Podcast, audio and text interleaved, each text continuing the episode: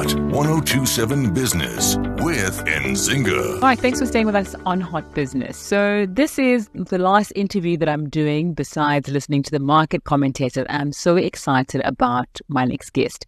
Normally, we do this feature on Thursday, but I'm not going to be around then.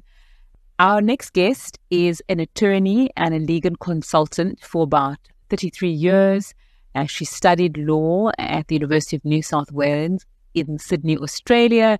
She practiced as an attorney in Australia and worked as a legal advisor in Botswana and Zimbabwe, respectively. I'm reading from her uh, CV verbatim. She was also an activist in the Black consciousness movement during the 1970s and moved back to South Africa in the 1990s and worked as a legal advisor at a financial services firm and then opened a law firm, Qunta Inc., which specialized in corporate law. She's also my mom, you know. I'm so excited to have Christine Qunta on the show with us tonight. Thanks so much for your time on Hot Business this evening, Mother. For people who don't know you, just describe who you are and how you'd want to introduce yourself. I think you've pretty much done that. I'm also a writer. Um, I'm an author. I've published two poetry books and uh, two other books. Uh, one on women in Southern Africa, which I conceptualized and edited.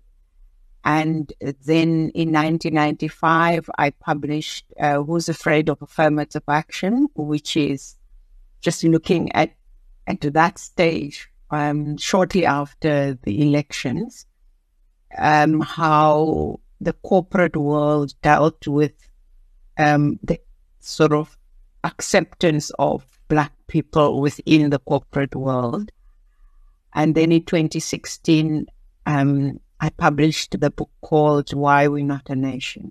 So, yes, in addition to an attorney, I'm also a writer.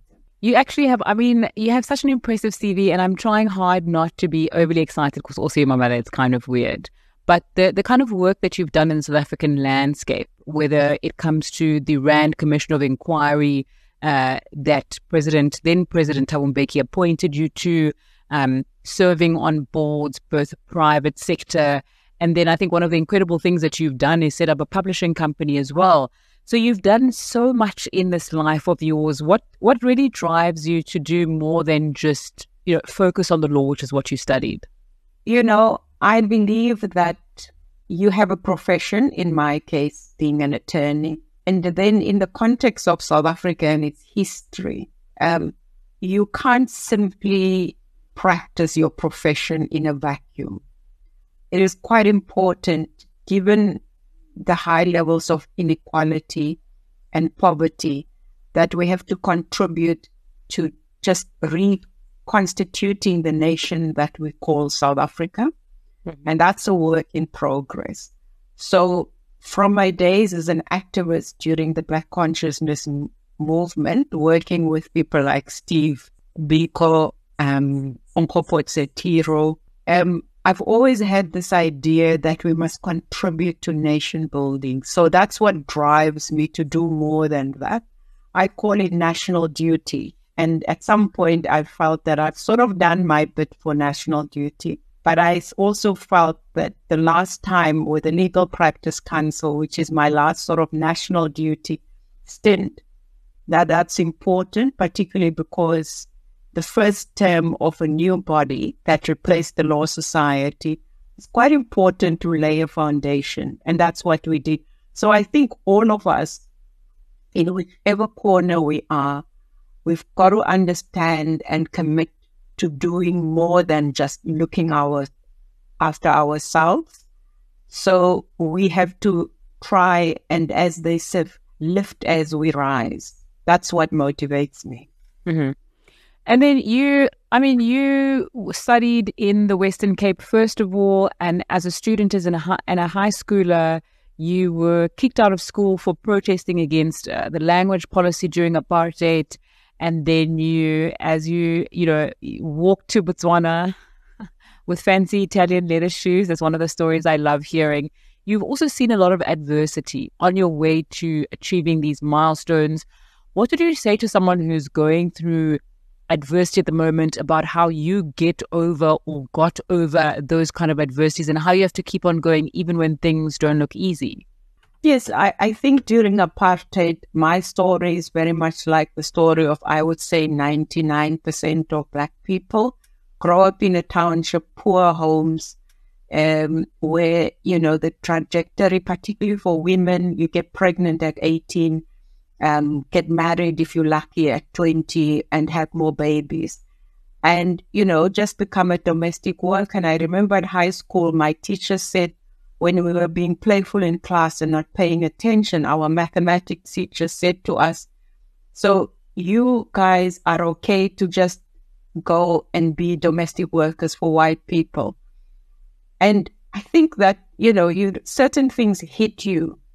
And that must have stuck in my head because at some point I looked around me in the township and I thought, this is not me. I don't want to be like this. And that sort of compelled me, even when we were kicked out of high school, to search for another high school. I finished my matric, went to the University of the Western Cape, but only because SASO and BPC, the Black Consciousness movements, decided that we should reject an inferior apartheid education and we should leave the universities. But they always felt that we should be working through, studying through UNISA, but doing um, activism like uh, adult education. And so I think um, that, that the adversity that we all have gone through, the difference between those who actually rise and overcome that, it's just self determination. And sometimes just someone helping you, like my teacher, just focusing you and saying, there's a, there's a different way of doing things, which is why I think also even now where we can, we must help young people because we have a serious problem of unemployment. And sometimes just that support from someone who've been there and who understand can make a difference to one or a person's mm-hmm. life. And mm-hmm. that's quite important.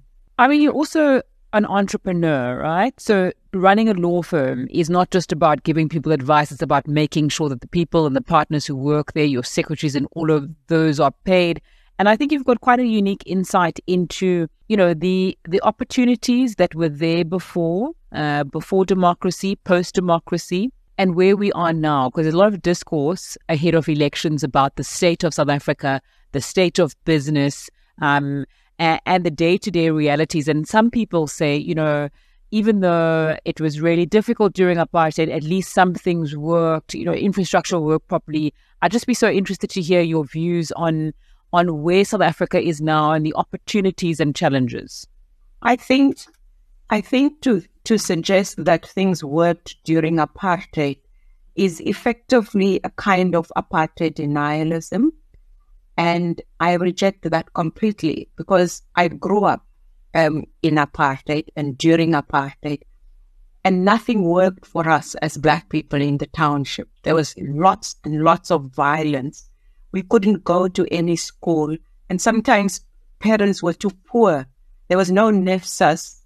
Um, people were too poor to send their children to university, or they didn't even aspire to go to university because there was, when they looked around them, they just saw poverty and people were reduced to living in townships which were inhospitable.